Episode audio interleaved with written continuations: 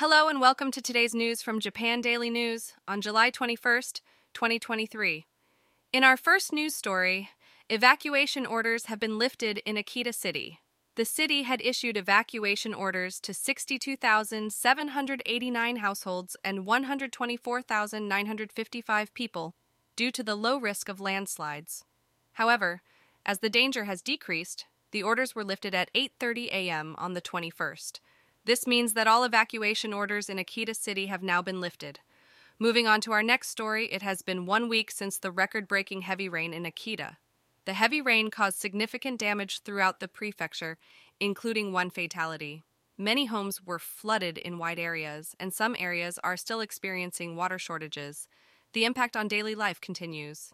In other news, NHK has obtained information through a Freedom of Information request that there have been four additional cases of firefighting foam leakage at Yokota Air Base, in addition to the previously confirmed three cases.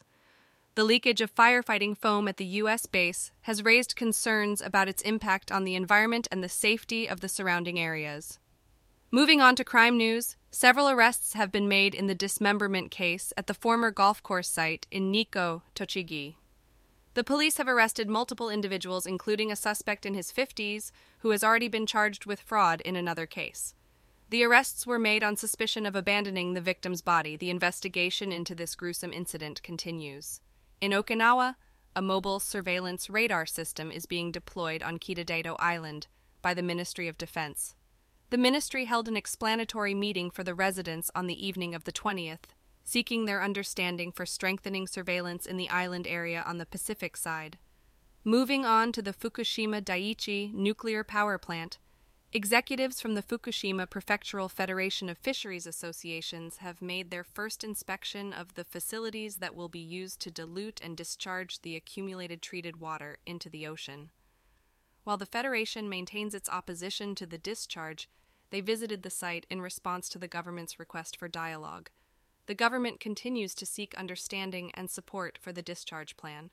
And finally, in a series of robberies, a senior member of a fraud group has been arrested as the mastermind behind the Chiba incident. It is suspected that another individual also gave instructions to the perpetrators.